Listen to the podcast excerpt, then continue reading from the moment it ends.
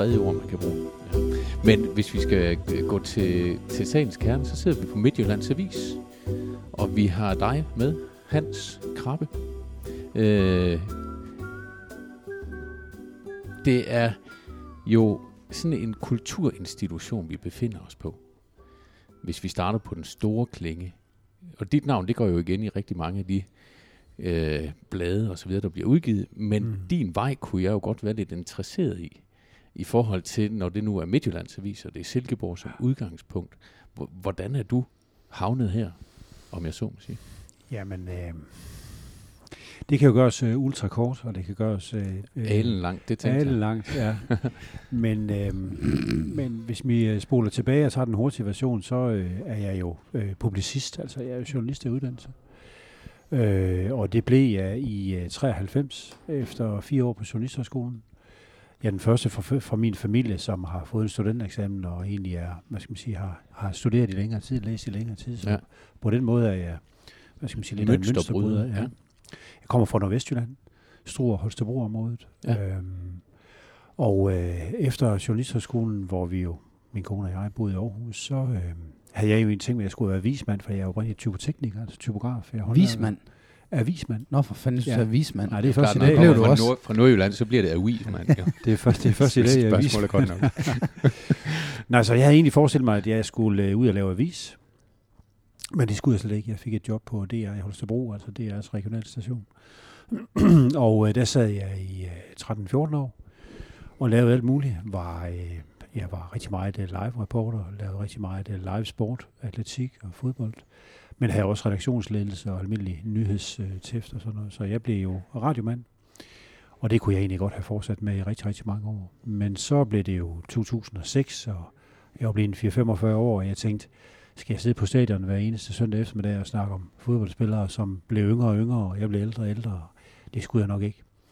Så fik jeg mulighed for at blive øh, partner i en kommunikationsvirksomhed i IKAST, hvor jeg sidder og lavede alt muligt forskellige journalistik i en øh, fire år det var klassisk journalistik, pressemeddelelser, altså kommersiel journalistik. Jeg skrev til magasiner, jeg skrev nogle bøger, jeg var spændoktor for nogle politikere. Og var det nede ved Bo? Det var ved Bo Jensen, ja. I K, ja. Det var en god tid, øh, og Bo var faktisk medejer af vores lille bureau. Og det var en super fin tid. En af mine helt store kunder på det tidspunkt, det var FC Midtjylland, som øh, jeg servicerede, mens jeg var partner i den der medie- eller kommunikationsvirksomhed. Så, øh, så sad jeg på et tidspunkt i 2011, hvor vi kom frem til at øh, læse min øh, ungdoms gamle avis, Dagbladet i Holstebro, og der så jeg, de søgte chefredaktør. Og jeg tænkte, ja, for fanden, der var jeg blevet der 8-49 år, ikke? og jeg tænkte, at hvis jeg nogensinde skulle nå at blive chefredaktør, så kunne det være, at jeg skulle lægge billet ind på det. Så jeg søgte, uden egentlig at have vanvittige gode forudsætninger. Øh, men øh, fik jobbet, og så sad jeg som øh, chefredaktør på Dagbladet i Holstebro Stort i fire år. Og det var ligesom at komme hjem for mig. Det var hjem mm. til mit hjemstavn. Det var, det var kendt område. Det var mit hud. Og jeg var super glad for det. Men det var en turbulent tid i bladverdenen. Øh, vi var hårdt presset på opladstal og på øh, annonceindtægter. Mm. Og vi var ejet af berlingske medier, og det var, ikke, øh, det var ikke nogen fest på det tidspunkt. Der var nedbemandingsrunder, og det var, det var en hård tid. På et tidspunkt fik vi mulighed for at lave sådan en management buyout, hvor min øh, wingman, øh, den administrerende direktør og jeg, vi kunne købe virksomheden. Og hen over en sommer fik vi stablet et rigtig stort millionbeløb på benene med henblik på at købe virksomheden. Men øh, det gad de sgu ikke engang rigtig at kigge på, det tilbud, vi kom med fra Berlingske. Og så var jeg sådan lidt desillusioneret, der hen over efteråret 11. Øhm, og så ringede de fra FC Midtjylland. Ja, øh, FC Midtjylland, ja. Nej, vi hen i øh, efteråret 13 der. Så ringede de fra FC Midtjylland og spurgte, om ikke jeg skulle være fodbolddirektør. Og der var jeg så blevet et par 50, så tænkte jeg, der er sgu nok ikke nogen, der ringer igen for at spørge, om jeg bliver fodbolddirektør om to, fire eller seks år. Så det sprang jeg ud i. Øh, med fin bil og fin titel og god løn. Vi venter stadig på, at de ringer efter os. Ja, men ja. det kan I også bare gøre. Det var en, jeg har stadigvæk den der drøm om det som spiller. Ja, som det, det havde jeg jo også regnet med, at de ja, ja. ringede. Uh, jeg kunne stå en højere bak, men det var de sgu ikke interesseret i. Nej. Så, men så fik jeg øh, to rigtig gode år som kommunikationsdirektør i FC Midtjylland, hvor jeg var helt med inde i, hvad skal man sige, maskinrummet. blev spurgt til råds i pausen om, hvad man skulle sige, når man kom ind øh, fra anden halvleg. Og var, altså, man kom, jeg var så tæt på, så man kunne komme ud og spille, kan man sige. Ja. Og det var en super fed tid, og vi blev mestre, og vi kom ud i Europa. Og, men jeg kunne bare mærke, ah, det var, det var måske ikke helt den rigtige hylde. Jeg lavede for lidt af det, som jeg er allerbedst til. Mm. Altså journalistikken og publicismen, det var, det var for langt væk øh, fra mit univers. Mm. Så selvom det var en fed tid, så øh, da der blev mulighed for at, at komme til Midtjyllands Avis, da, da hvad hedder det, den foregående chefredaktør her, han, øh, han stoppede, så lagde jeg billet ind på det, og nu har jeg været her. Jeg lige startet på mit femte år. Ja. Og jeg har været så privilegeret i mit arbejdsliv, at jeg har hver eneste gang har kunne sige, at øh, når jeg har lavet skifte, så har det været til det bedre. Og det har det virkelig også den her gang. Ja. Jeg er stadigvæk et fodboldmenneske og en fodbolddreng, og bærer fodbolden med mig i hjertet, mm. og beskæftiger mig rigtig meget med fodbold. Men her der er jeg bare på den helt rigtige hylde. Jeg laver det, som jeg er aller, allerbedst til, Ja. sammen med nogle super fede mennesker. I en super fed by, Mm. og jeg har det så godt. Ja. Så det var den lange version. Det var den, den lange og spændende version. Ja. Der, der, er jo, der er jo mange øh, kasketter undervejs, kan man Jeg sige. prøver lidt af hvert, ja. Ja. Jeg tror, øh, i den her fortælling, du er nok den første, vi har snakket med, der ikke har en lang, et langt øh, forløb i Silkeborg, eller er vokset op i Silkeborg, eller kommet til tidligt. Ja. Så, så er det, altså den der passion, vi nogle gange fisker lidt efter hos Ja. folk, ligger den i Holstebro? Eller, hvor, hvordan, Øh, Hvor ligger dit hjerte? Mit hjerte? Ja, mit hjerte, ligger, jamen, mit hjerte, det ligger, um, mit hjerte, det ligger i publicismen og så i fodbolden. Øh, fordi selvom jeg er, øh, hvad hedder det, har en veneration for FC Midtjylland, så er jeg, er jeg lige så tæt forankret med Silkeborg IF. Mm. Altså, jeg er et fodboldmenneske, og jeg interesserer mig for fodbold. Morten Brun er en af mine rigtig, rigtig nære og tætte venner, og, og det, på den måde har jeg et stærkt link til, øh, til Silkeborg Idrætsforening. Jeg stod jo også herude på stadion og så Ulrik Moseby i gamle dage, når, når ikke der var noget ordentligt fodbold i Ikast Ja. og Herning, så kørte vi jo forbi, når vi kom fra Struer, så stod vi herude på stadion. Var også, da de blev mestre i 94. Ja. Øh, men mit hjerte, det ligger i publicismen. Jeg, jeg kan ikke, og jeg kommer jeg aldrig til. Jeg vil altid være en af de nye i Silkeborg, fordi sådan har jeg også lært Silkeborg at kende. Ja, altså, ja. selv dem, der har været her en generation, det er jo stadigvæk nogle af de nye. Ikke? Ja. Altså, det er jo ikke rigtig Silkeborgensere. Det bliver man aldrig, medmindre man er født øh, på Borgergade eller Nej, inde midt det er jo øh, meget interessant. Hvad kræver det? Hvornår, Hvad kræver hvornår er man Ja. rigtig ja. indfødt? Og det har jeg sat mig ud over Ja. ja. for længe siden. Ja. Altså, da jeg kom hjem, eller da jeg kørte hjem fra det der lille øh, hvad skal man sige, reception, der var, da jeg afløste Steffen her, der kunne jeg godt mærke, at det, det, det, det kan du lige så godt opgive, det der Ja. med at prøve at være som en som dem. Men derfor kan man jo godt være en ven af staden. Jo, jo. Og det synes jeg faktisk, at det er gået rigtig, rigtig fint med. Ja. Men jeg er også kommet på et tidspunkt, men det kan vi måske vende tilbage til, jeg er også kommet på et tidspunkt, hvor jeg oplever et, et Silkeborg i forandring, midt i et gearskifte måske, mm. midt i et hamskifte, identitetsskifte. Og det er noget af det, jeg synes, der er rigtig, rigtig interessant ved ja. Silkeborg lige nu. Det er, det er det gearskifte, man er i gang med, på mange forskellige niveauer. Og det synes jeg jo også, at vores institution her spiller en rolle i. Og, Ja. og hvis ikke øh, vi gør det tydeligt nok, så skal vi have hjælp til at gøre det endnu tydeligere, fordi vi er en af dem, der kan være med til at Ja. både at initiere, men også definere det Mhm. hamskifte, jeg synes, Silkeborg skal, skal fortsætte med at Ja, det- der er jo et, et talerør, kan man sige, for de der helt centrale ting, der er i gang. Ja. Når man sådan lige kigger lidt i historiebøgerne, så er det jo en gammel institution, Ja, det må man Midtjyllands sige. Avis, ikke? Jeg tror, vi er 164 år. Ikke? Ja. Altså, vi er vel en af de ældste institutioner overhovedet i Silkeborg. Mm. Altså, der er jo ikke nogen detailforretninger eller virksomheder i dag, som, som eksisterer efter Nej. 164 år. Nej. Så på den måde er vi jo en, en total central kulturbærer Ja. ja. og institutionsbærer i Silkeborg. Ja. Ja. Er vi, ja. Hvor- hvor- Hvordan tænk, hvad tænker du om den opgave? Altså, I har jo også som altså, et demokratisk organ et eller andet sted lokalt Ja. en kæmpe opgave for at understøtte øh, øh, ja, demokrati i det hele taget. Ja.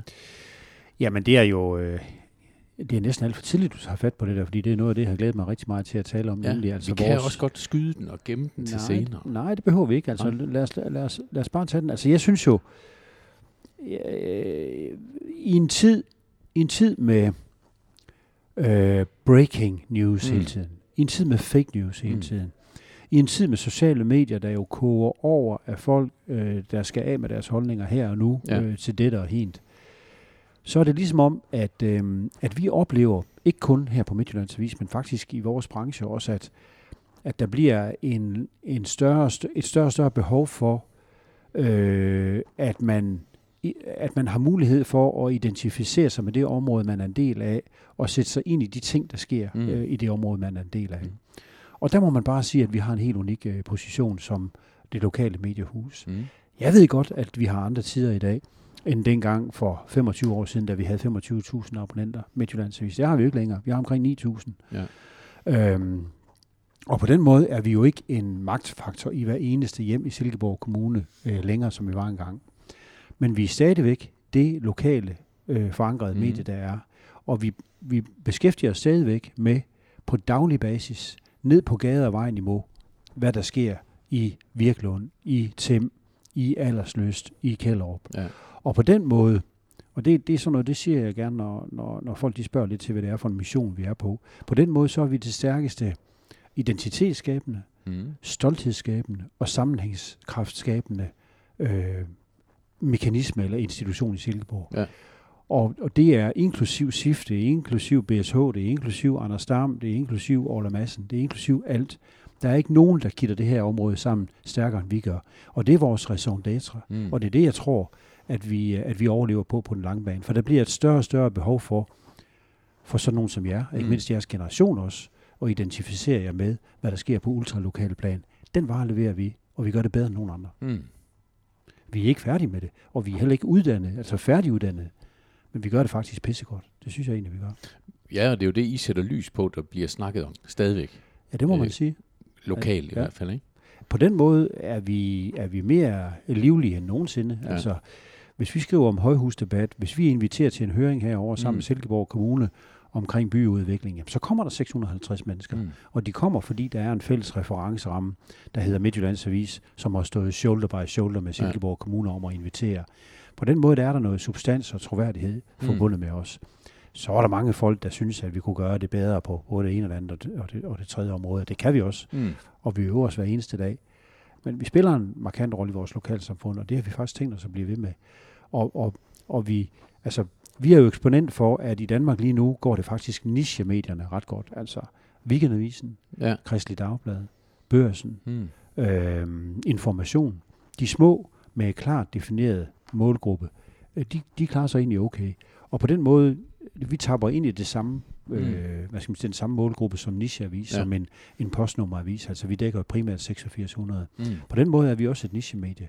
Og vi skulle rimelig optimistiske med henblik på fremtiden. Men det er en kurve, der er knækket så til noget positivt. Ja, altså vi, vi har fået sat prop i abonnementsnedgangen. Ja. Altså Ja. vi, har, vi har nogenlunde status quo lige for øjeblikket. Mm. Og det er sgu en sejr i vores branche. Ja. Øh, på, øh, hvad hedder det, på abonnementstallet. Men vi har aldrig, jeg skrev det faktisk også i en leder her i torsdags, da vi var husstandsomdelt, vi har aldrig været i kontakt med flere mennesker, end vi Nej. er lige præcis i de her måneder på med hensyn til altså sidevisninger, med hensyn til folk, der downloader e-avisen, mm. med hensyn til interaktioner på Facebook. Vi har historisk mange kunder i butikken, Mm. og det giver os en vældig optimisme med henblik på fremtiden. Vi tror sgu Ja. på det. Og der vil være papiravis her i rigtig mange år endnu. Det er jeg ret sikker på. Hvorfor er det sådan, tænker du? Hvor, hvor, hvorfor, det der, hvorfor det opsving? Eller er det, er det jeres fortjeneste, fordi produktet er, som det er? Eller er der en efterspørgsel i lokalområdet efter det, I kommer med? Eller Ja, vi, vi, vi, vi, op, mæthed ja, vi oplever faktisk, og det er ikke kun her, men det er, det er også andre steder, vi oplever faktisk en, et større og større behov for, når man nu kommer til fra Aarhus og Mm. mm. flytter til, ja, bor i Vindingdal, ja. skal etablere sig i en ny by. Øhm, jeg starter lidt et andet sted. Der er mange, der siger, hvad gør I for at få fat i de unge læsere? Ja, vi har, altså i mange år har vi rent faktisk ikke gjort ret meget aktivt, fordi Nej. Dem, der går på gymnasiet eller, eller, eller andre uddannelsesinstitutioner, altså vi kan ikke få fat i dem. Det, det tror vi faktisk ikke på, at vi kan. Men der, hvor vi begynder at få kunder i butikken, det er når sådan nogen som jer Mm.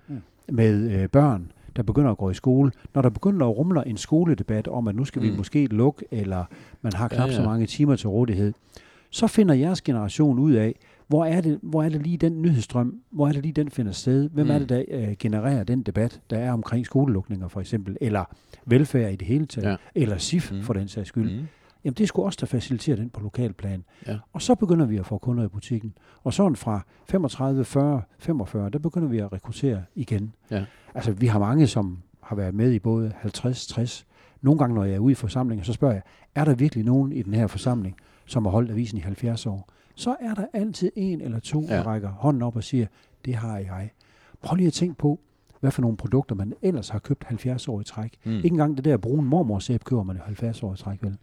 Men det gør man med avisen. Ja. Og det giver jo det giver dels et kæmpe, hvad skal man sige, fundament, og det giver en god tro på fremtiden. Men der, hvor vi så skal være bedre i fremtiden, det er jo at komme ud og få fat i endnu flere af jeres generation mm. I Vindingdal, og hvor de ellers flytter til de nye Eriksborg, ja. eller hvad fanden det hedder. Der har vi en udfordring, og mm. der er Mm. vi ikke gode nok for øjeblikket. Men der er et behov for at få viden på ultralokal plan om, hvad der sker på gade- og vejniveau. Ja. Det leverer vi. Mm. For mig er der også noget fordybelse i det, øh, kontra øh, den der måde, man ellers får viden på øh, i dagens Danmark. Altså, det er jo meget ved at, at, at sidde og klikke, og nu er jeg ikke selv på Facebook, men, men altså, det, det er jo meget sådan lidt, lidt hurtigt og lidt øh, ikke dybtegående Ja. viden, man får. Så jeg, jeg har det lidt ligesom, øh, lidt ligesom, når jeg sætter mig ned og sætter en vinylplade på, at så helliger jeg mig lidt det. Mm. Og jeg tager den der øh, time, eller hvad det er, øh, når nu jeg sidder med avisen, i stedet for bare lige at bruge to minutter lige på at læse en overskrift der, og lige en leder der. Og, Det er sgu meget sjovt, du siger så det er en prioritering, Mm. synes jeg. Mm. Og den kan jeg godt lide, den der fordybelse i noget, når man endelig... Altså, at det Ja. bliver et tilvalg. Det prøver vi faktisk. øh, Vi, vi prøver i de her, øh, i de her måneder og, og kvartaler her at, at kalibrere vores journalistik på en ny måde. Det, det er meget interessant, at du, at du lige præcis bringer det der frem. Sådan en avis som vores har jo i rigtig mange år været dikteret af dagsordnerne fra byrådet, for eksempel, mm. Eller hvad vi får i indbakken, eller sådan den, den, den hurtige nyhedsdækning hver dag. Det prøver vi rent faktisk at arbejde helt bevidst med, og se om vi kan frigøre os lidt fra sådan at vi prøver at tematisere nogle ting, så vi kommer længere ned i materien, giver folk nogle længere artikler, nogle mere dybdeborende artikler om nogle problemstillinger. Mm.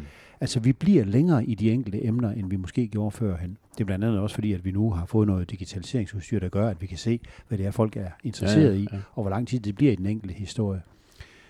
Men jeg ved ikke, om I har lagt mærke til det, men, men vi for eksempel omkring den politiske journalistik, vi er også begyndt at bruge analyser i vores avis, mm. Altså har forskellige folk til at analysere nogle situationer, begynder at bruge Q&A, altså spørgsmål og svar, mere i vores interviews med, med, med centrale ja. Ja. kilder, altså for at komme et, et lag dybere. Mm. Og noget af det, vi har sådan i nyere tid haft allerflest øh, øh, læsere inde på, det var, da min gode kollega Jesper Rosenqvist, som jo arbejder med politisk stof, på et tidspunkt brugte det meste af en uge på at researche på, hvad der egentlig skete på konstitueringsnatten efter det sidste kommunalvalg. Mm. Jeg tror, det var en uge eller 10 dage efter, hvor det var weekend. Der kom vi med tre sider, hvor vi nede i detaljer kunne fortælle næsten minut for minut, hvem der havde gjort hvad, og hvem der havde talt. Ja. med hvem, og hvordan udviklingen havde været. Det er noget af det, der har blevet læst allermest i vores avis i rigtig, rigtig lang tid. Og der giver vi nemlig folk noget nyt og noget anderledes i forhold til gamle. Og det skal vi også kunne gøre på lokalplan. Vi bliver aldrig weekendavisen eller information, men vi kan godt, vi kan godt gå dybere med, med det indhold og den kvalitet, vi giver mm. De lokale. Det arbejder vi rigtig meget med. Men, men det er det er et mageskifte, vi er midt i, og, og det er ikke noget, man gør hen over natten, men vi arbejder med det. Men synes I ikke også, der er kæmpe forskel på at sidde og læse en avis fysisk og få tryksværte på fingrene og lugten og alt det der øh, kæmpe forskel i forhold til at sidde og læse ting på nettet? For man kan jo lige så godt læse avisen på nettet, ikke? Midtjyllands, det hele.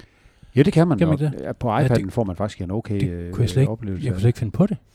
Altså, det ville jeg ikke give. Nej. Men, Jeg hader men at med sidde og at på være- Telefon, iPad og computer og... Du er også lidt gammeldags, Christian. Jamen, jamen det, det er jo ikke noget med det, jeg gør. Jeg- Vinylplader og jeg- jeg- tryksværte, du. Ja, det er rart. Jeg spørger bare, hvad, hvad tænker I? Hvad synes I om det? Jamen, jeg tror, du har... Altså, det er også det, vi sådan ligesom griber fat i. Vi tror på, at det kommer lidt igen. Altså, at, øh, at det bliver comme il faut, at man... Øh, altså, vi er jo i en tid lige nu, hvor alt det der med bæredygtighed øh, har, en, en, har en plads. Det bliver mere og mere legitimt, at man øh, har tid til refleksion. Mm. Man må, godt, øh, man må godt sætte sig hen med en bog, man må godt fordybe sig. Det, det var nogle år, hvor det ikke var særlig interessant, fordi at man skulle ud og tjene en masse penge, så vi kunne have to biler og dobbelt carport og nye køkkener og alt muligt. Men det er som om, at vi er på vej mod lidt bæredygtighed, også, måske også Mm. mindmæssigt. Der tror jeg, at avisen spiller en kæmpe rolle, fordi du, du får et frikvarter, når du sidder med avisen, og du signalerer egentlig også til omverdenen, at nu er jeg i min avisboble. Og, og tit så sker der det, at man får lov til at sidde med den, indtil man er færdig. Ikke? Altså, Jo, det bliver lidt højtidligt Ja, på det en eller anden måde. ja. Ikke? Man, må ikke, man, må ikke, man kan ikke forstyrres, når man læser avis. nej, Heller ikke af børnene. det er defineret frikvarter. Og, Ja. det, og det kan man godt, hvis man sidder foran computeren. Også selvom man læser avisen. Så er det lidt mere legitimt, som du siger, at forstyrre. Ja, men det, men det er jo fordi, den, den er jo præsent 90 procent af vores vågne tid Det er jo det. et eller andet sted, så der er ikke noget anderledes i det. Så det, jeg tror at du har en pointe, og jeg vil stemple ind i forhold til gammeldags Mm. Delen, og, og, og synes jo bare, det er en kvalitet. Men jeg kan ikke lade være med at tænke på, at det, altså, og, og det er jo så bare min egen subjektiv oplevelse af lokal aviser og lokal radio, ikke mindst over tid. Mm. Og, og den er ikke positiv. Der har jeg sådan et indtryk af, uden at, at være helt inde i materien af det, men det, det går for hurtigt øhm, kontra en, og nu skal de ikke sammenlignes med P1-studieværter, men når man sidder med en lokal radiovært, så går det for hurtigt. Det er øh, appellerer måske til et yngre segment, det må mm. Det gerne, men det er, det er rig i overfladen, det er uden øh, den kvalitet, som jeg vil efterspørge. Du er heller ikke... øh, Man risikerer ikke for fingrene i, i flus, altså, eller i, i musfælden, vel? Sådan har jeg det måske også. Vi snakker om på et tidspunkt, kan jeg huske, med, med hvor vi... Det tror vi talte om Midtjyllands Avis i et eller andet. Det der med, at vi, man godt kunne savne noget, der gik tæt på. Up close and personal. Og som måske også turde og sparke nogen over skinnebenet, der sidder her i byen og er med til at, at trække i trådene. Det der med, at man, man kunne skrive nogle debatindlæg og sådan noget, også hernede fra, som, som gik hårdt på noget lokalt. Altså sådan, ikke bare, ikke bare sådan rørt ved det, men sådan rigtig slå til. Ligesom man kan læse nogle af de der i landsdækkende aviser, ikke, som kan sende noget, noget hardcore stats ud. Jeg tænker lidt, du, i den forbindelse tænker jeg, du siger tidligere, at du egentlig ikke har hjemme her. Jeg er enig i det der med at komme udefra. Det Ja. tager mange år at få lov til at være en af dem. Jo, de specielle herude. men men gør det også, at man kan være mere, du kan være mere objektiv på en eller anden måde? Altså, jeg er nok, øh, jeg, jeg er i hvert fald, jeg, jeg er lykkelig frigjort fra at have været med i, i, i de her Old Boys Network, der findes i Silkeborg. Dem er jeg overhovedet ikke involveret i. Jeg er ikke med i nogen loger, jeg er ikke med i noget som helst, jeg er Nej. ikke med med nogen politiske partier. Så, jeg du holder dig fri af at, Ja. miste noget, hvis du en dag skal sparke ind over Ja. skinben? Jamen, det har vi ingen problemer med. Nej, altså, noget af det første, jeg gjorde, det var også at, at, at, hvad skal man sige, få indført, at vi havde en lederartikel i avisen. Det var der jo mange år, hvor man ikke havde. Og jeg kunne ikke forstå, at man kunne have et lokalt medie uden at have en lederartikel, hvor man hver dag øh, udtrykker en holdning. Så kan man altid, og vi, vi får at vide rigtig, rigtig ofte, at nu har vi været for frække, og, og til andre tider får vi at vide, at vi jo godt må, må være mere frække. Men vi har dog Mm. trods alt en lederartikel hver Ja, ja. dag. Præcis i dag går vi lidt øh, hårdt til Hans Okholm, formand for Plan- og Vejudvalget, øh, og, og, og, og det, det gør vi jo jævnligt. Og det skal en lokal avis jo kunne. Mm. Vi skal også facilitere hele den der nyhedsdækning, der er omkring øh, in- øh, habilitetsspørgsmål. Og vi Ja, skal ja. også, der, der, der skal vi være, øh, der skal vi være frække. Øh, og vi øver os lige at finde den der grænse for, hvor frække man er som lokalmedie. Hvis du spørger til mig personligt, så har jeg ingen problemer med at gå hårdt til, til, til dem, der, hvad skal man sige, traditionelt har været debatførende, eller nogle af de tunge fører, hun har i Silkeborg, for jeg, har ikke, jeg er ikke involveret i det, så jeg er egentlig, jeg er egentlig fri til det.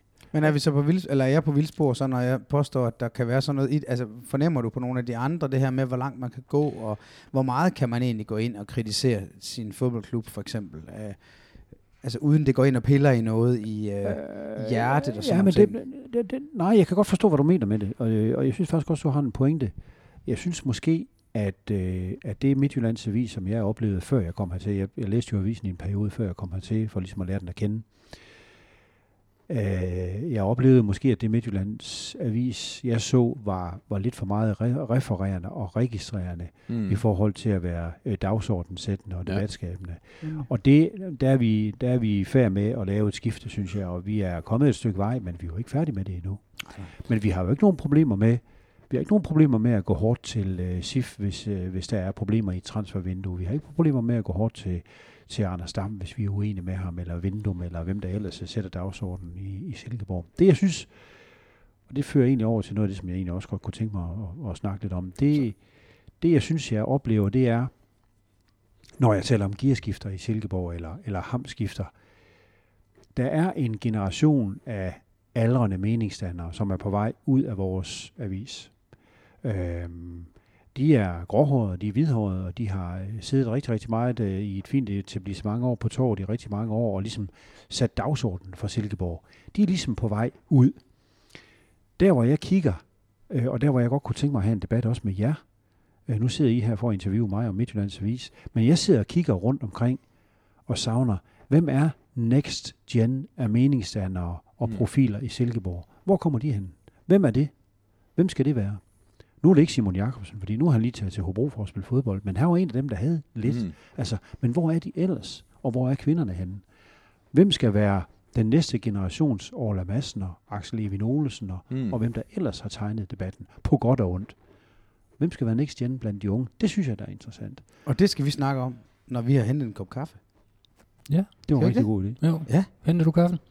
Jeg ved ikke, hvor jeg skal hen, men jeg kan godt forsøge. Jeg kan godt lide. Jeg går med.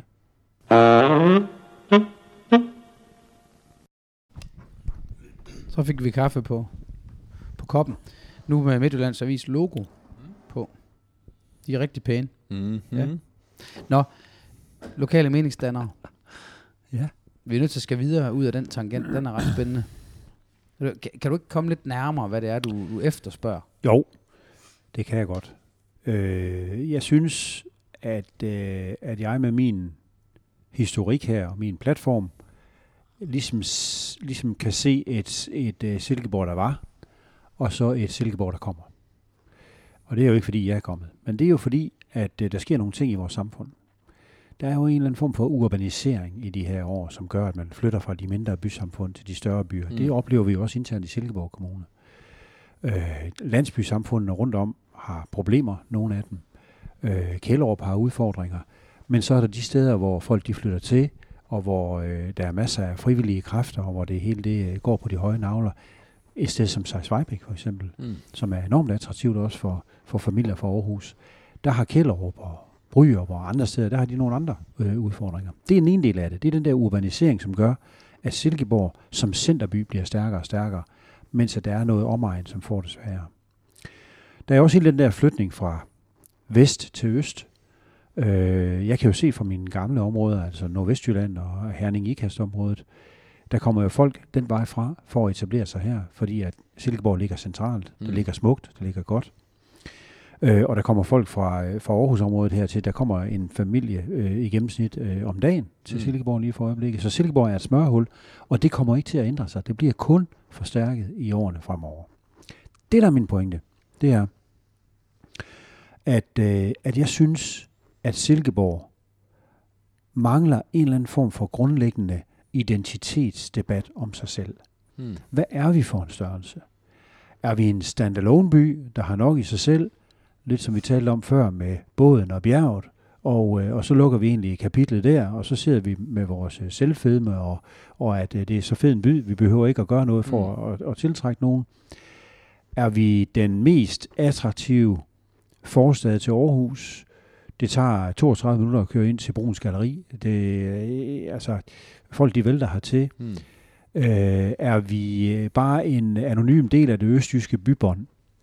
Hele den der identitetsdebat, synes jeg, der hænger sammen med, at der også er en ændring i, i de toneangivende i Silkeborg. Altså, jeg savner, at der er nogen, som træder i karakter øh, fra sporten, fra erhvervslivet, fra politikken, øh, som kan være med til at være nogle af de fyrtårne, jeg kigger hen imod med hensyn til holdninger om Silkeborg.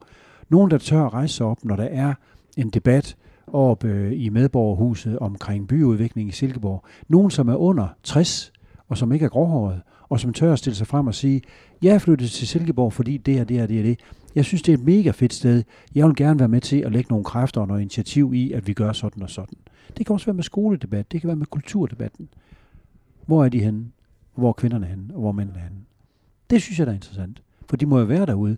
Eller har de så travlt med at have små børn og køre til Aarhus og arbejde på de fine kontorer i deres BMW 320 i sort metallic, at de ikke overgår at engagere sig i Silkeborg som by, og så bare kommer tilbage om aftenen, eller, eller hvad, er det, hvad, hvad skal vi gøre for at få dem aktiveret? Kan I forstå, hvad jeg mener? Mhm. Altså, Ja, ja.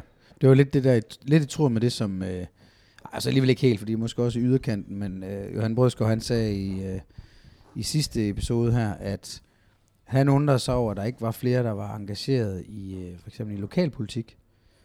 Hvor var det, han sagde, der var med til at, at gøre Ti. ham til den, der skulle bestemme 10 mand, ikke? 10 mand, der var afgørende for, at ja. han sad og, og bestemte en hel masse. Det synes han var, var øh, påfaldende. altså en radikal vælgerforening, eller hvad? Øh, Nej, men altså bare, at altså på, for, for ham, at der var, ja, at der var ikke var nogen medlemmer, der er ikke nogen, der Ja, stiller op. Alle præcis. folk har en mening.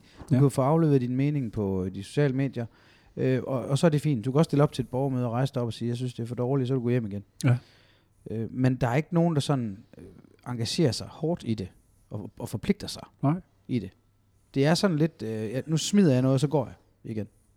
De der driver, dem synes jeg, jeg har lidt svært ved at få øje på. Der, der synes jeg, at vi kigger ind i et vakuum, fordi der har været nogen, der har været nogen i en lang årrække i en generation, som virkelig har taget et stort slæb for Silkeborg, Mm. og været med til at og også at positionere Silkeborg og, og understøtte, hvad skal man sige, den øh, grundsubstans, der er i Silkeborg. Det har de gjort rigtig, rigtig godt. Der har været nogle erhvervsfolk, der har været nogle politikere, og, og øh, nogen, der har drevet en fodboldklub øh, på godt og ondt, så kan man diskutere, hvordan og hvor de er henne i dag, øh, Silkeborg Idrætsforening, men de er dog trods alt en institution, Mm. et kendt brand. Afløserne for dem, dem kigger jeg forgæves efter. Ej, det er jo paradoxalt, når vi så snakker øh, next level Silkeborg. Ja. Altså, at de så ikke, de er ikke på himlen lige i øjeblikket. Vi kan ikke få øje på, hvem er det, der skal afløse, som du siger.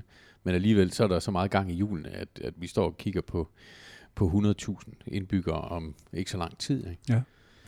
Men, men det er måske også, altså det kan jo anskues lidt fra to vinkler, synes jeg, fordi byen har jo aldrig været i større og vildere udvikling, øh, end, end hvad der er sket her i de synes, det, ved jeg ikke, 5-6 år, et eller andet deromkring, ja. ikke? Ja.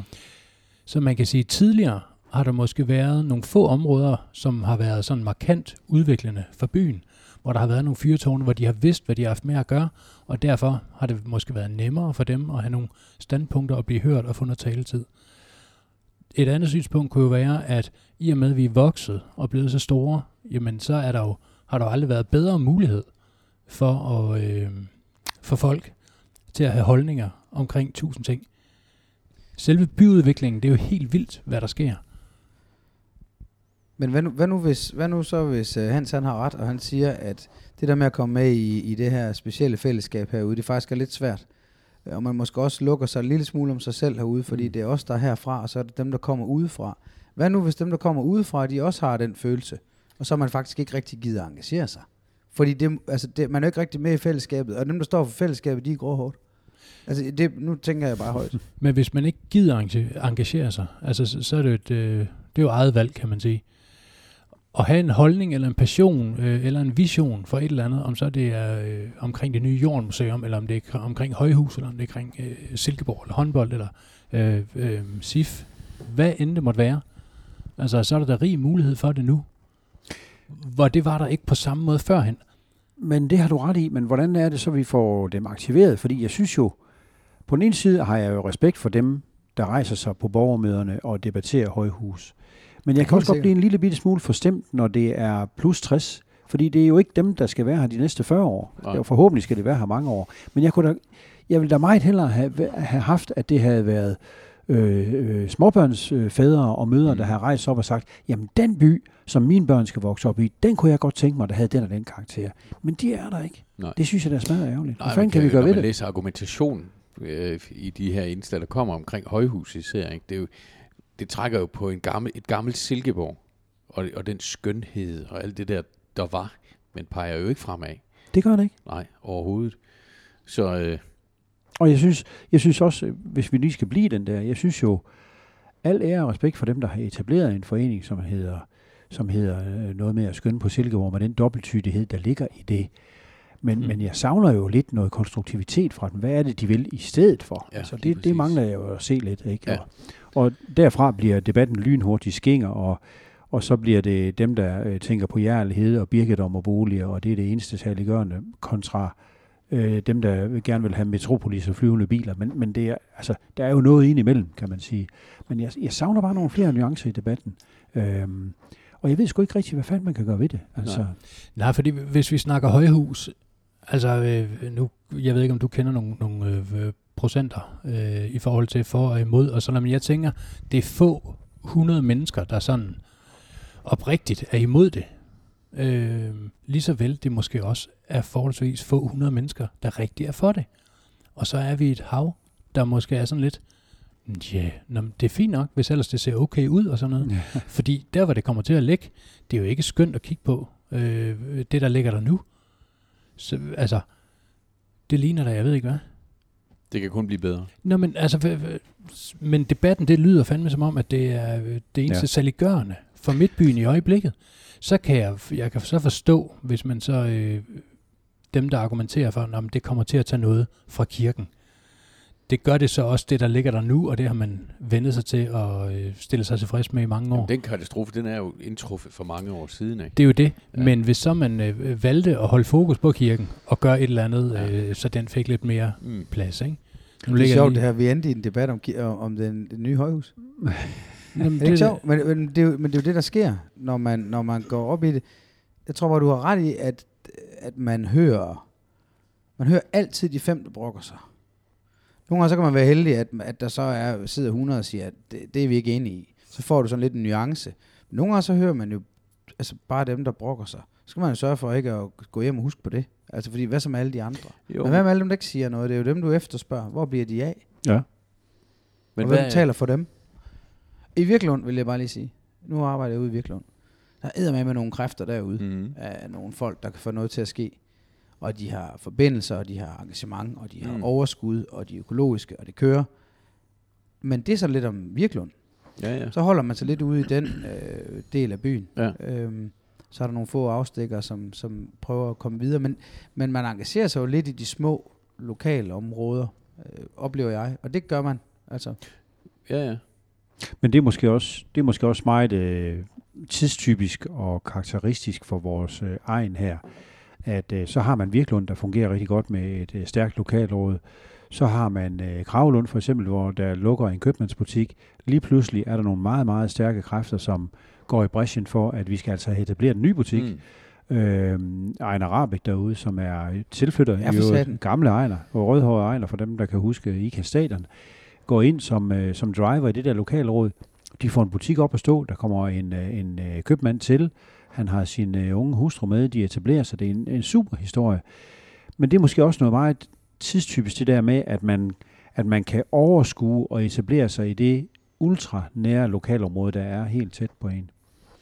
Men der savner jeg så bare, at man måske som silkeborgenser eller, eller deltager i det liv, der leves her, fokuserer lidt på, på Silkeborg som et lokalområde. Mm. Så altså, måske hvis man kunne få det samme eng- engagement op at stå. Fordi det, jeg synes, der er karakteristisk, det er, der er rigtig mange siloer. Der er dem, som kører på mountainbike. Mm. De er enormt engagerede og får lavet deres spor. Så er der dem, der driver musikforeningerne, Rampelys eller øh, hvad hedder det, etablissementet lige herovre, øh, hvor, hvor, hvor, altså, de er enormt engagerede lige Mm. inden for deres lille niche.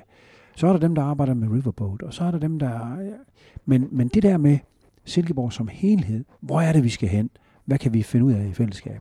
Den der vi-fornemmelse, den synes jeg, at jeg har lidt svært ved at få øje på. Giver det Mm. mening for? Ja, i den grad. I den Helt grad. klart.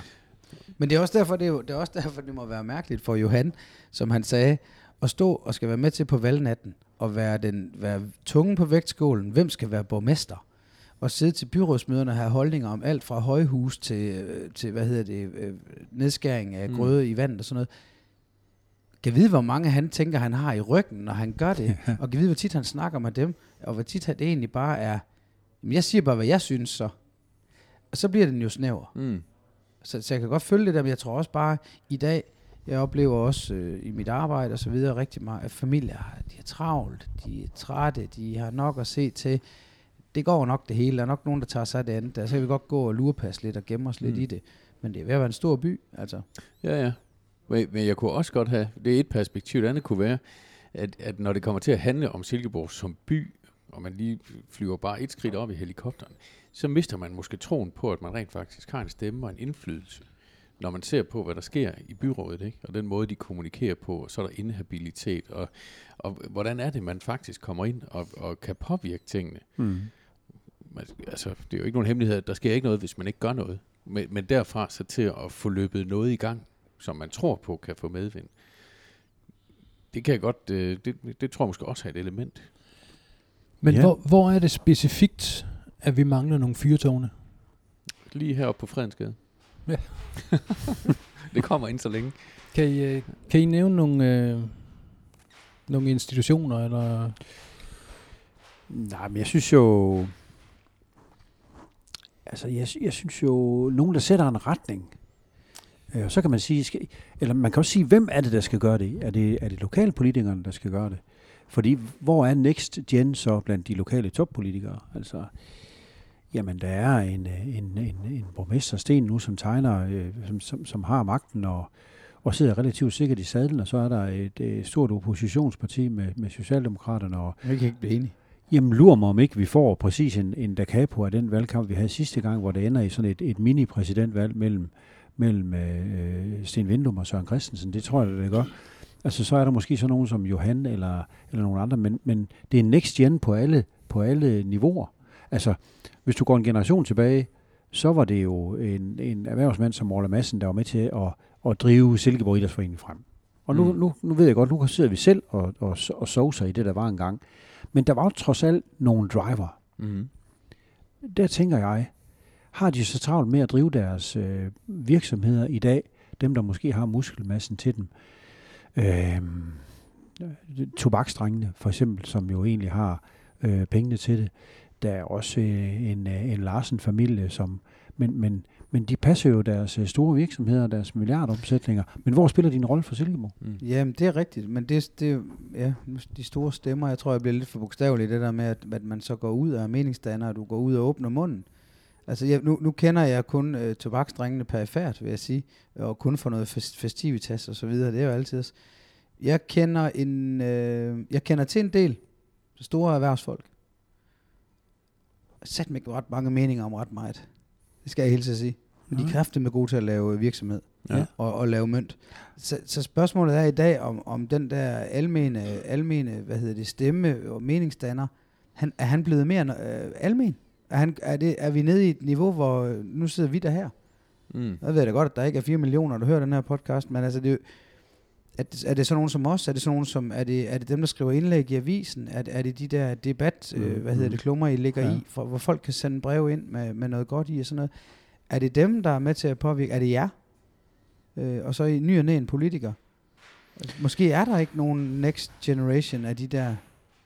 Altså- mm, nej, og man kan selvfølgelig også, man kan også vente om at så sige, hvor stor er ulykken for Silkeborg, hvis ikke de kommer. Altså fordi der kommer en uh, ny familie til uh, hver eneste dag i gennemsnit, og, og Silkeborg skal nok udvikle sig, og, og, øh, og det er et smørhul, og motorvejen har virkelig været en, en, hvad skal man sige, en åbning, både den ene vej og den anden vej. Også rent mentalt har det været en åbning, altså at, man, at, man, at der er kommet noget frisk vand i akvariet, hvis mm. man Mm. kan sige det på den Ja, måde. Ikke? Øhm, ja, men det kan også være, at det bare er, er, er mig, der sidder og tænker, øh, og, og, og, og forgæves kigge efter nogen, der kan, nogen jeg kan kigge, kigge hen imod med en forventning om, at de sætter en retning. Mm. Skal det være lokalpolitikerne, eller skal det være nogen andre? Jeg ved sgu ikke.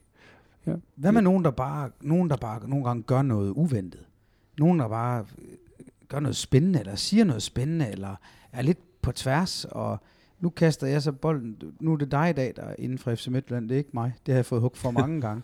Jeg synes bare, at nogle gange, så kan man sige, at, at hvis du kigger derud af, jamen hvem er det så egentlig, der står med det helt store talerør? Det er nogle af de der drenge inden for FC Midtjylland. De tør fandme godt sige noget.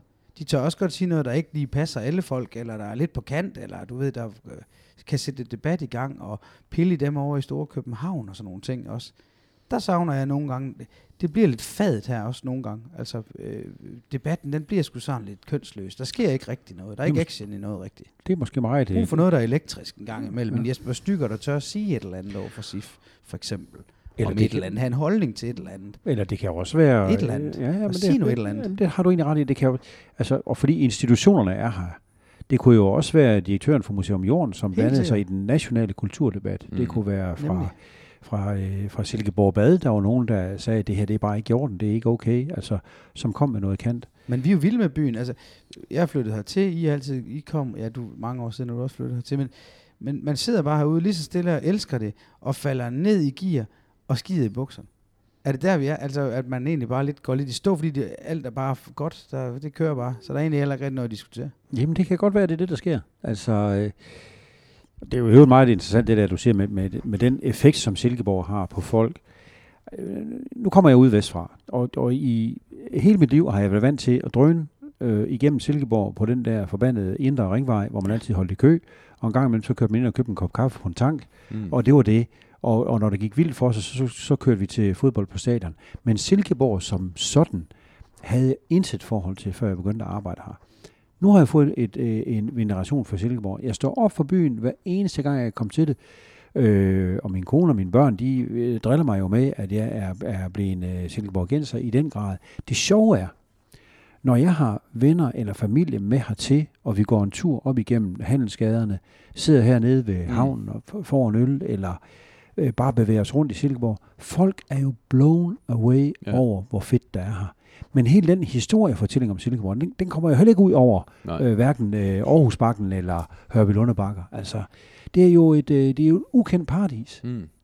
Det kan vi også godt lige røre lidt ved. Hvorfor fanden er det sådan? Altså, hvorfor er der ikke flere, der kender til Silkeborgs herligheder? Detailhandlen. Altså, vi har en evindelig debat i vores avis om, hvor skidt det går med detailhandlen. Så er der nogen, der popper op og tør at sige, at det går lidt skidt, og så er der nogen, der får hug for det. Og jeg kan bare sige, når man går op og kigger på de der handelsgader med de butikker, der er, folk, der kommer fra Herning, Holstebro, Struer, de er blæst bagover med den diversitet og de tilbud, der er. Mm. Hvor, hvorfor ved hele Danmark ikke det? Kom nu, Silkeborg, for fanden. Mm. Det mener jeg. Men altså for mig er det øh, generelt, og nu snakker vi lige øh, SIF fodbold lige før, og Peter, du er, li- oh, du er lidt inde på, øh, hvor, hvor fladt det er. Fordi der er ingen i den ledelse derovre, der, der går ud og tager noget styring og viser noget retning, synes jeg ikke. Og øh, det, det bliver sådan lidt, nå ja, ah, arm, det, det gik ikke lige. Ikke? Og i, i sidste, øh, eller forrige transfervindue, der bliver de lige snydt på målstregen. Ikke? Nu går de ud af det her transfervindue, hvor de har lejet en eller anden, øh, der ikke kan øh, komme på holdet i en anden øh, Superliga-klub. Og så har de købt en eller anden, øh, en eller anden fra Norge, og det kan godt være, at det er fint nok, men til gengæld øh, solgte de også lige deres øh, topscorer. De er i det mindste ikke skadet nogen af de to, de har købt den her gang. Ah, lad os nu se, det kan nå endnu. Men, men jeg synes bare, det er da visionsløst med den position, man har, og den økonomi, man, man trods alt har. Man har lige fået øh, to store poser penge for, for et par gode spillere, ikke? Øhm, et, det er, det er dem sådan udadtil, og andet, det er jo så også øh, alle os omkring, der er øh, fans, eller holder med dem, eller hvad skal man sige. Der burde jo kraftedeme være rødglødende øh, ansigter all over, der burde øh, øh lynche derovre, og sige, hvad fanden laver I? Det er ikke okay. Silkeborg skal da have en Superliga-klub, og I gør pt. alt for, at det har vi ikke. Det er da en skandale, synes jeg. Hvem siger egentlig, at Silkeborg skal have en Superliga-klub? Det siger jeg. Det synes jeg helt klart, vi skal. Med den størrelse, vi har, øh, med de faciliteter, vi har, med den historie, vi har, med den økonomi, som klubben har i forhold til de klubber, de sammenligner sig med. Jeg, jeg kan slet ikke øh, få øje på, at det skulle vi ikke have. Jeg kan ikke se, at jeg er med på, at AGF og Midtjylland, så skal vi helt op til Aalborg. Men der ligger altså både Randers og Horsens, og der ligger noget Vejle, der også er lidt op og ned, og der ligger forskellige klubber, som vi bør være over, synes jeg. Altså, jeg, jeg- der tegner sig sådan et billede af i dag, at du, øh, du, tager, du går ind, ud af en vej, så skifter jeg retning. Fordi det, jeg, jeg er på, sin vis enig med dig i noget af det, men jeg tror også, der sidder nogen nede i Vejle og tænker, at de burde have sådan et hold, fordi de er da også en historisk klub, men det går heller ikke så godt. Men det, jeg tror mere, at den der, øh, du efterspørger, Hans, den der, øh, få, få drejet lyset hen på, så det ikke kun er dem, der bor der, der, ja. ved det, ikke?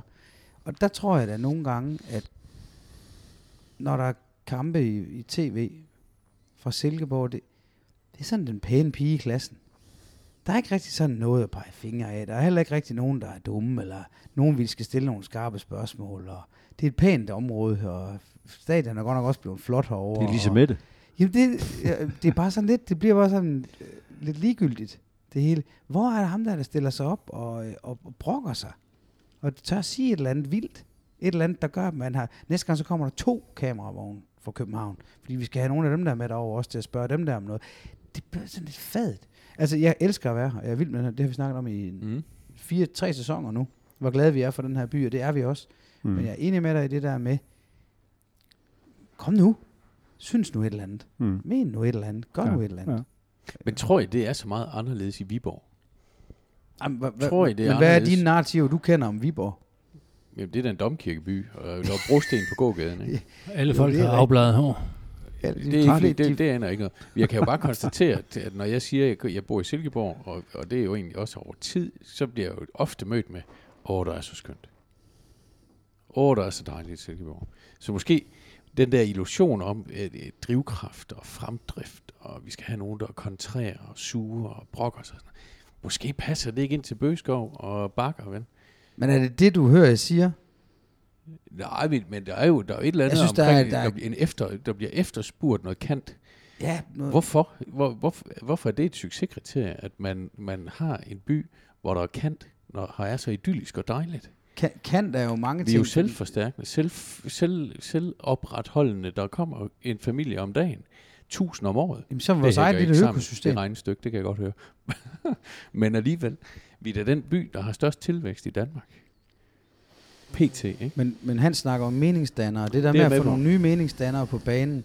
Og så snakker vi om, hvem, hvor kunne de komme henne? Jeg har, jeg har jo ikke noget ønske om, at, at hverken Kent Madsen eller nogen andre skal stille sig op og sige et eller andet provokerende, bare for at sætte en debat i gang. Men det der med, at, at der, der er ikke nogen, der mener noget sådan, så, altså rigtigt. Det er bare, det kan jeg faktisk godt følge dig i. Altså, Mm. der, Jamen, det kan jeg da også godt få øje på. det er egentlig det, jeg fisker efter. Mm. Jeg siger ikke, nogen bare skal stille sig op og være trælse, bare for at være træls. Det er jo ikke, det der giver jo ikke nogen mening. Men, men jeg synes jo også, altså med kant ligger der jo implicit, at der også er noget dynamik. Altså Mm. fordi dem der, dem, der tør have kant, er som regel også nogle af dem, der sørger at sætte gang i noget.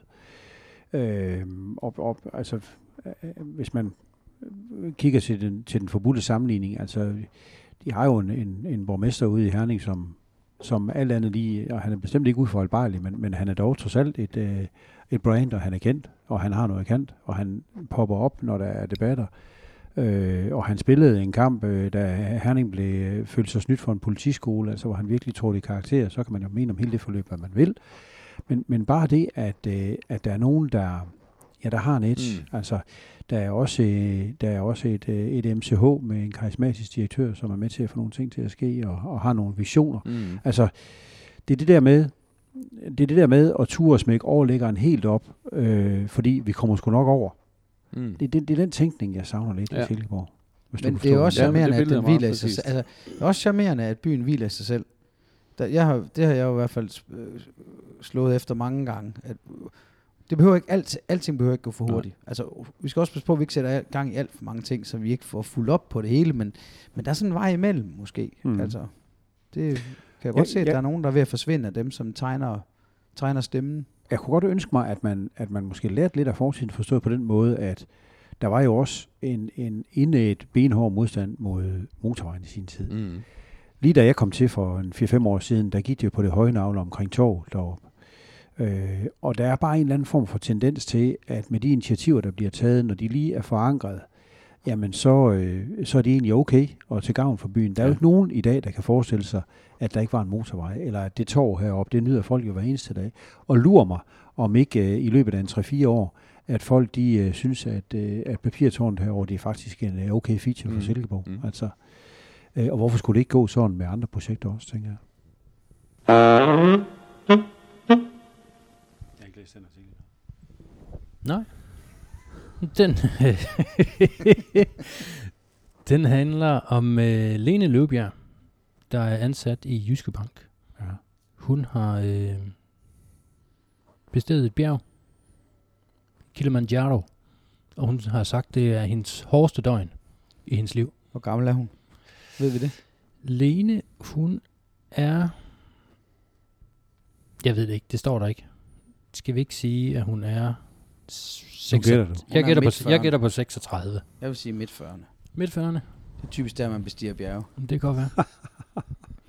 Hvad, øh, det har helt sikkert været hårdt. Hvad har jeres øh, det hårdeste døgn i jeres liv? Hvad har det øh, bestået af? Wow. Der er jo sindssygt mange arenaer, hvor man kan snakke om, at der har været et hårdt døgn. Ikke? Hvad popper op? i sport. Det er den ene, så, så er det sådan en festival-ting, ikke? Oh. Der har været rigtig god lørdag. Så kan det godt være lidt svært at se, hvordan man kommer igennem søndagen. Ja. så, så, så jeg, jeg, umiddelbart er der jo mange svar på det spørgsmål. Et hårdt døgn. Hvad med en måned? Kan tage en måned? En hård måned. Den hårdeste måned. Hun har også været hurtig. Ja, har hun ikke? Lene Løbjerg, eller hvad? Lene er hurtig, tror jeg. Det ved jeg fandme ikke. Jeg skulle i hvert fald ikke nyde noget af det der. Det ligger helt fast. Jeg har et andet bud. Ja. Øh, det er vel seks år siden nu. Her til foråret. 5-6 år siden. Øh, min mor på øh, 78 øh, var blevet dårligere og dårligere igennem lang tid. Med kol og dårligt blodomløb og var, var et dårligt liv. Hun har ikke passet på sig selv. På et tidspunkt øh, får hun så svært ved at trække vejret, at, at øh, hun skal i respirator for at få hjælp. Og, øh, og et eller andet sted, når man kommer i respirator som 78 år med kol, altså så, øh, så går det sgu kun en vej. Og på et tidspunkt, øh, hvor hun ligger på intensiv i Herning, øh, er vores rigtig gode venner i øh, München, deres øh, ældste datter, som vi er meget tæt på. Hun skal gradueres i forhold til en øh, uddannelse, som hun har taget dernede, og jeg spørger de der sydsygeplejersker ind på sygehuset i Herning om, hvordan er hvorledes, og kan jeg tage afsted, og det synes jeg, jeg skulle. Så jeg tog med min øh, familie til øh, München. Øhm, og det er, det er på det yderste øh, min mor, men jeg har en bror, som, øh, som kunne komme. Og jeg regnede helt klart med, at jeg nok skulle nå hjem igen. Men øh, sådan en lang fredag, hvor mine tanker jo egentlig var alle mulige andre steder, kulminerer der i timen mellem 23 og 24, hvor der er en sød sygeplejerske, der ringer fra sygehuset i Herning og siger, at nu er, nu er det på det sidste.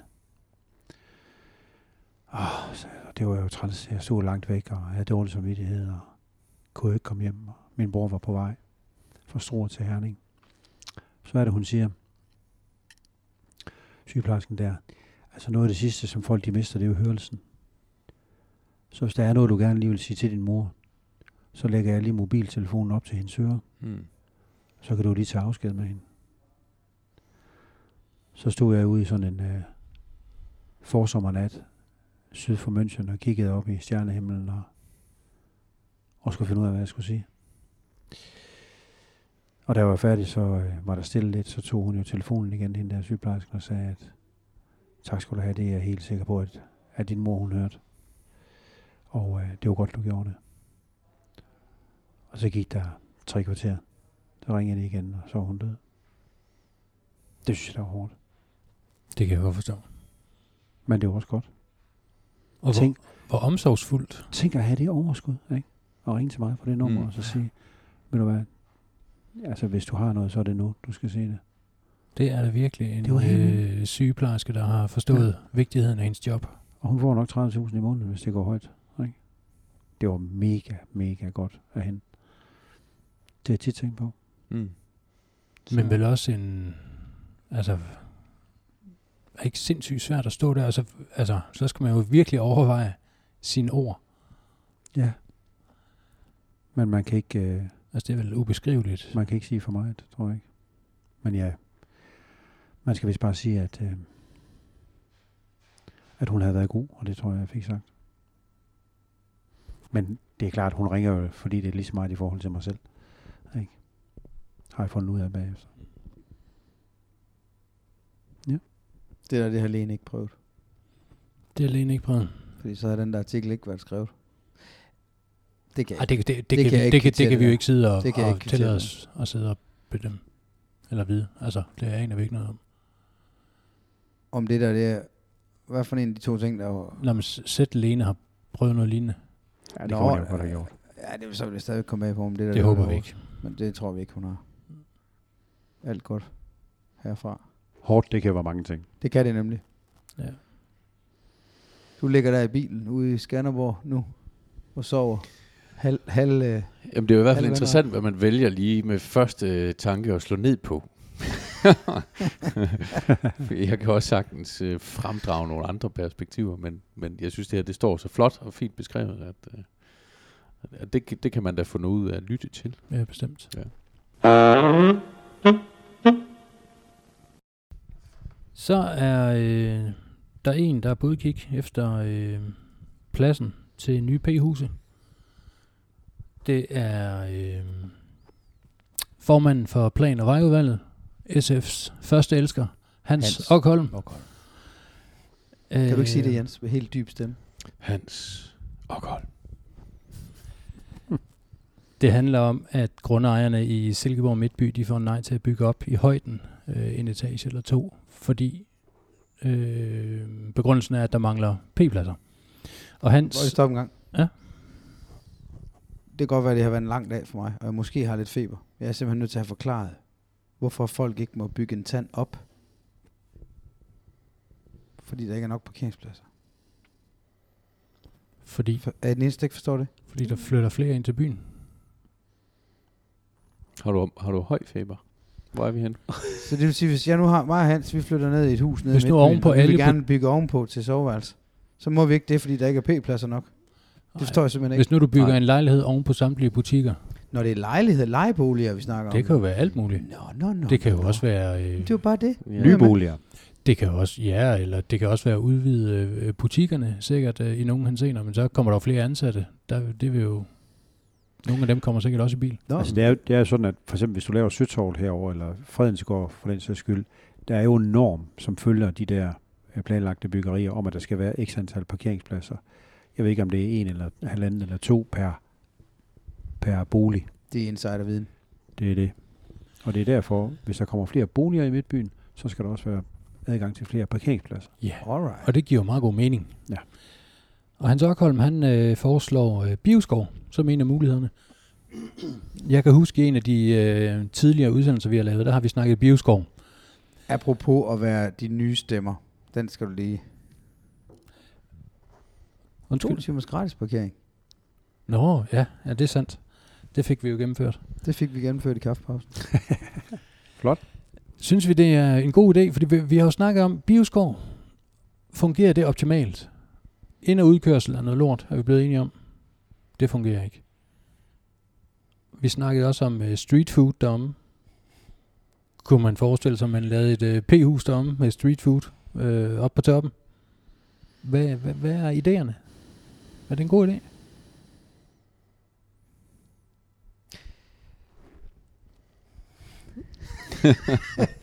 Jamen, det er da et cirkus i bioskov, synes jeg. ja, det er det. Det er i hvert fald svært at komme ind og ud.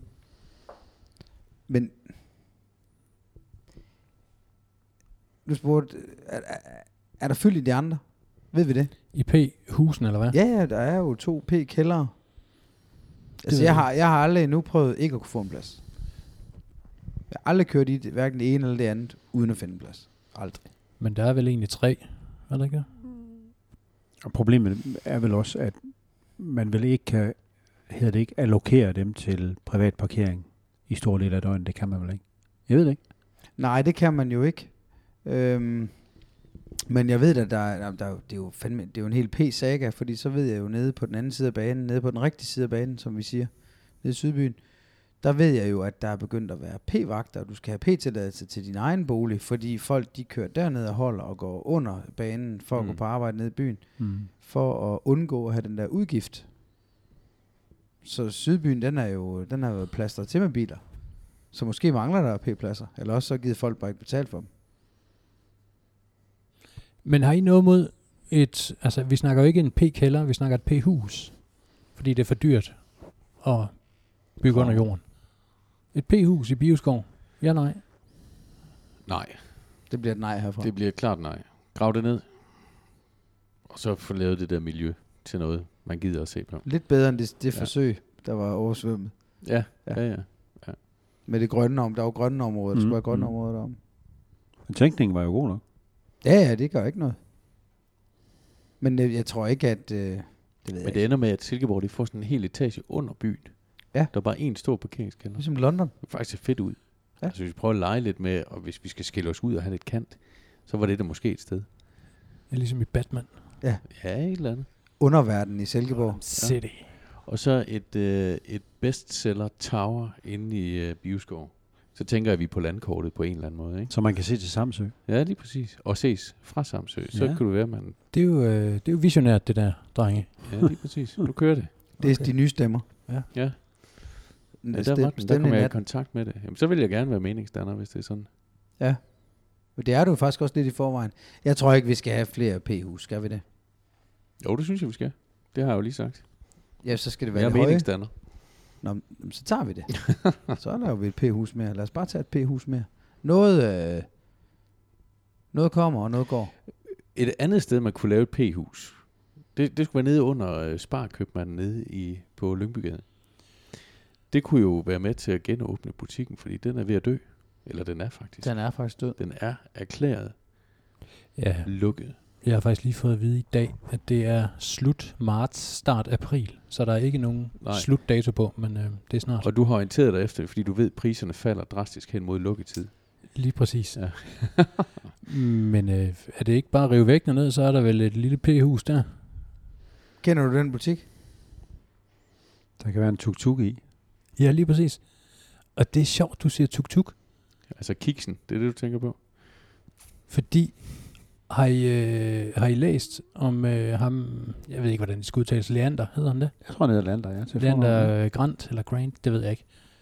Men Mm. øh, han er kommet hertil. Han er spastiker, eller sådan noget, tror jeg. Ja, er det ikke ja. rigtigt? Jo, han har en eller anden udfordring der. Det mener jeg, det er. Øh, og han er kommet hertil, flytter hertil fra Horsens, og har jo selvfølgelig sine udfordringer. Man kører rundt i sin lille, grønne, gule tuk-tuk, og, øh, og tilbyder øh, hjælp til øh, ældre og sådan noget. Altså, øh, kommer med varer til dem, for eksempel. Eller, ja, ja. alle sådan ting.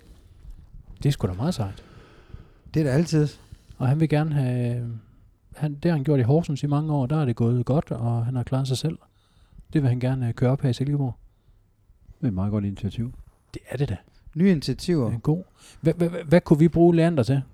Hvad, hvad kunne I forestille jer at ringe til Leander og så sige, kan du hjælpe mig? Jeg er ved at bygge om. Der, der er en del, vil jeg sige. Jeg godt kunne bruge Leander til. Lige nu. Men han skulle tuk-tuk mere end 3-4 gange i hvert fald, hvis han skulle køre noget af det lort væk, jeg er til at ligge.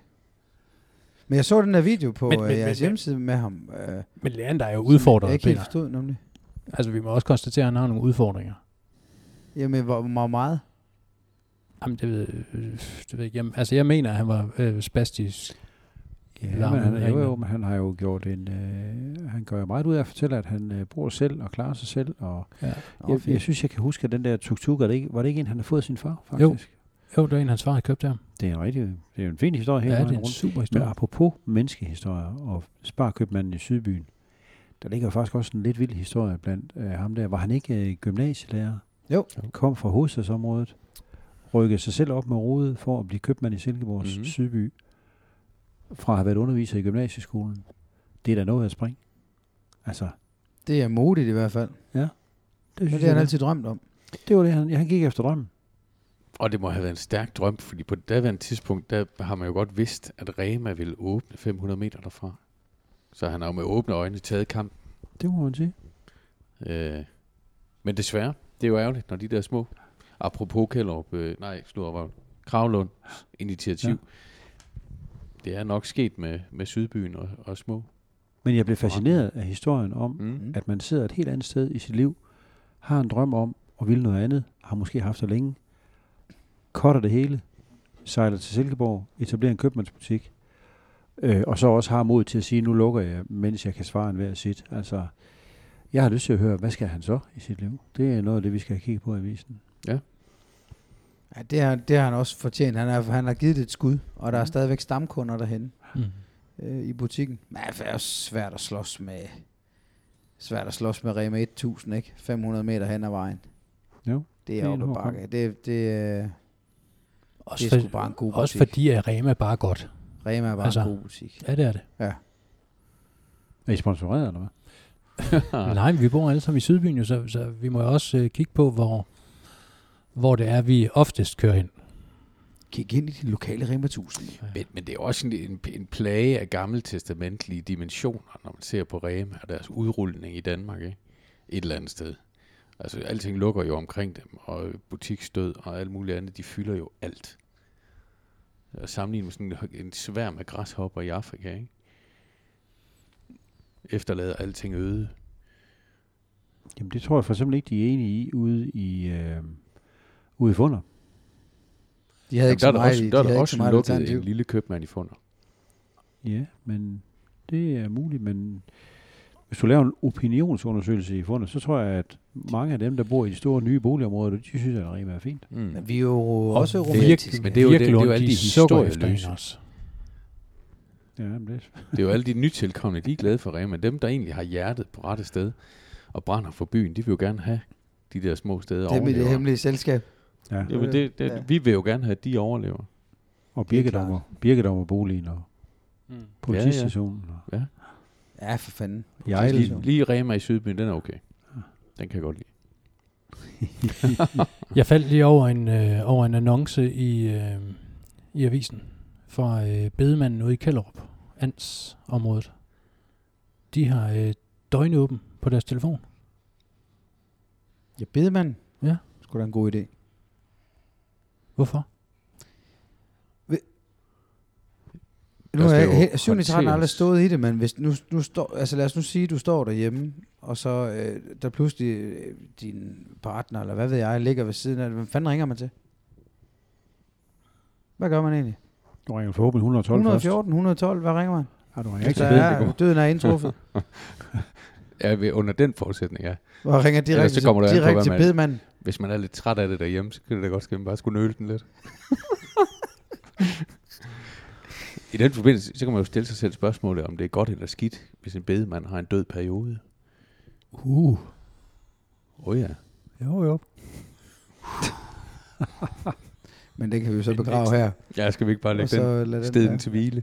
Men skal vi, øh, skal vi prøve at se, om vi kan øh, Ringe efter bedemanden til Ja. det her projekt også. til at få den her runde af Til det for kaffepausen, båret ud på manér. sunget ud. Ja. Skal vi ikke bare starte med at sige tak, fordi du gad at lege med? Det var en fornøjelse. Det var sjovt.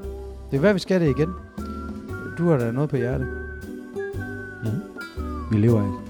Ja, det er det. Det gør vi ikke. Og det er nok heldigt nok i virkeligheden. Og men det, måske der, har det noget for sig, det der meningsdanner øh, snak. vi har haft i dag. Det kan godt ske, at vi skal mande os lidt om. Så i Stramme, karakter. stramme skruerne. Ja, gå ud og sige noget, vi mener. I har alderen til.